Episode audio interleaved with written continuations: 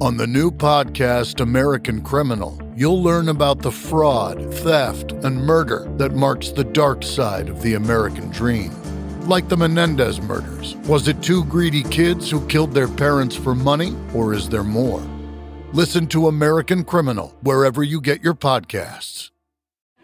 Hey everyone, we're hanging out at Compass Records Hot Dogs and Hillbillies party today at uh, Americana Fest in Nashville, and I am hanging with Kellen Wenrick of Kellen of Troy and various other projects, as we're about to find out. Hey Kellen, Hey, how's it going? pretty good. How are you? I'm doing great. Yeah, it's really good to see you. Yeah, you as well.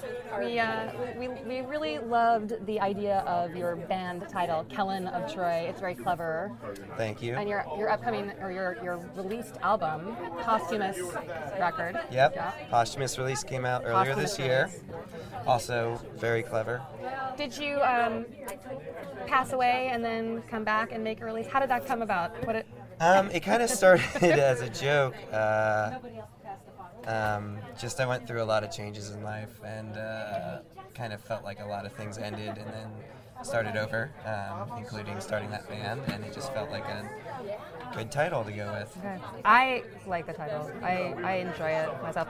Where does Kellen of Troy come from? Is that just a play on just your name? Uh, yeah, I was on the road with a guy named Gil Landry. Are you Yes, familiar with him? we Yeah, love Gil. Mm-hmm. yeah, he's awesome. Um, and I was uh, passing through Troy, Ohio, or New York? Troy? No, not New York. It was Okay. somewhere Midwest.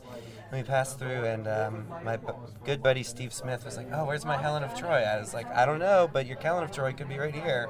And, And then thus, I immediately was thought, "Oh my gosh, you might have just named my band." just named the band. Yep. Yeah, that was that's great. So you mentioned Gil Landry. You are the fiddle player for Nikki Bloom. Yes. as well as b- your own project and also Devil Makes Three. Yep, a lot that's of correct. projects going on. Very lot busy of man. yep, lot of uh, plates to keep spinning. Yeah, and so you guys are you and Nikki and Gil are going out in November.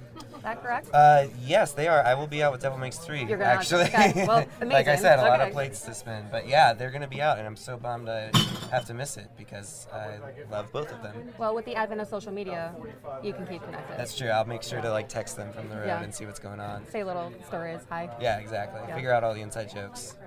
Uh, so tell me about uh, what's your favorite part of Americana Fest this week? Um, really, it's with, with a lot of festivals like this. It's always kind of seeing people that you don't see day to day. Um, it kind of feels like summer camp where all your friends come in from out of town and you you know just run into people backstage, Mm-hmm. you know, and uh, get to hang with all your bros that you haven't seen in six months, a year, five years, whatever. Yeah, and you're based here in Nashville, so Yes, I am. Yeah. So you have the, the good fortune to be able to go home at night. Oh yeah, I get to sleep in my own bed with my wife. It's awesome. It's Yeah, great. that's Best of nice. both wor- best of both worlds. Yeah. Uh, what's coming up for you? Do you have any any new songs in the works? Yeah, I just started um, demoing another LP last week, actually. So um, yeah, gonna try to track something later this year, I think, for a release next year. Here in Nashville, or are you thinking of go out going out? Um, I don't really know. I'm just really focusing on the songwriting right now and making sure everything feels right, and then um, probably end up doing it here, maybe out west. I don't know yet. No pressure for another clever title. I'm just saying, if you need any help, I've got Text I've, us. I've got it figured out. yeah. Okay. oh, you do. I do. do. Do we have a hint? Can you can you give us a hint?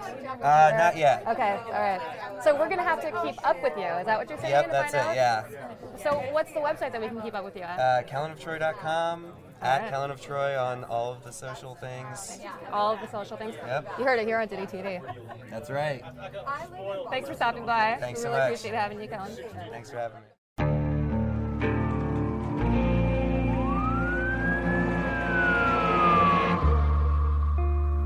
What would you do to achieve the American dream?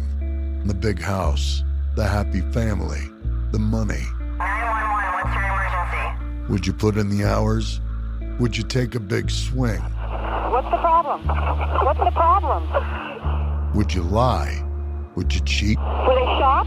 Were they shot? Would you kill? Yes. My mom and dad. My mom and my dad. From Airship, the studio behind American Scandal, comes a new true crime history podcast. I'm Jeremy Schwartz, and I'll be taking you inside the minds of some of our most notorious felons and outlaws, exploring the dark side of the American dream. In my new show, American Criminal, you'll meet the picture perfect brothers who killed their parents, the thief who stole babies, the crypto king who siphoned off billions, and plenty more. From assassins and gangsters to killers and con artists, whatever the case, whoever the criminal, you don't know the full story until now. Don't miss the debut season of American Criminal, The Menendez Brothers, beginning February 29th. Listen wherever you get your podcasts, or to get early ad free access to the entire season first, plus hundreds of other ad free history podcast episodes, subscribe at IntoHistory.com.